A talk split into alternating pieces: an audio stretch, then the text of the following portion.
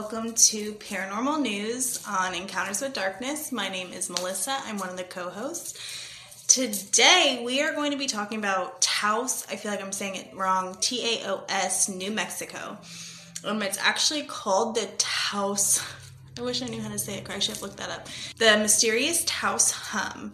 Um, people in this town are actually annoyed. There's this, um, they describe it as a faint, low frequency hum. And actually, only 2% of the population can hear it. Many believe that there's something sinister behind it. Um, they think that's being used kind of mysteriously and not for the good.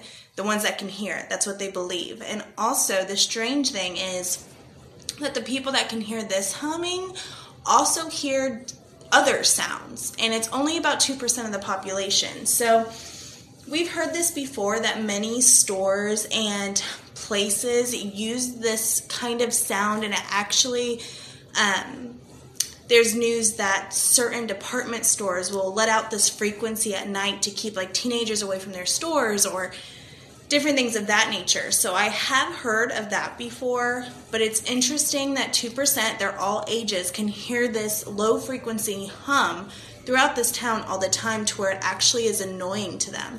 And they can hear multiple other sounds. So I don't know.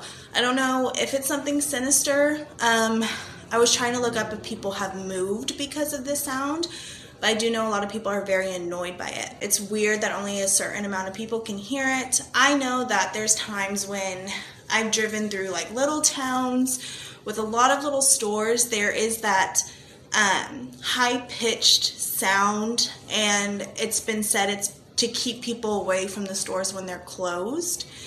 So I don't know. It could be that, but this is it's constant. It's not just at certain times, it's always. So I don't know. I when you hear that different frequencies can cause different emotions, um, affect different chakras if you believe in that sort of thing, which I do. Um, so I don't know. Why are only 2% hearing this? What is it for? And why is it just in this town? Tell me your thoughts below. I'm really interested in hearing them. I'm interested in anyone knows about this. I just recently came across this. And if you've been there, definitely share. Otherwise, it's just another unsolved thing. Be safe out there, guys.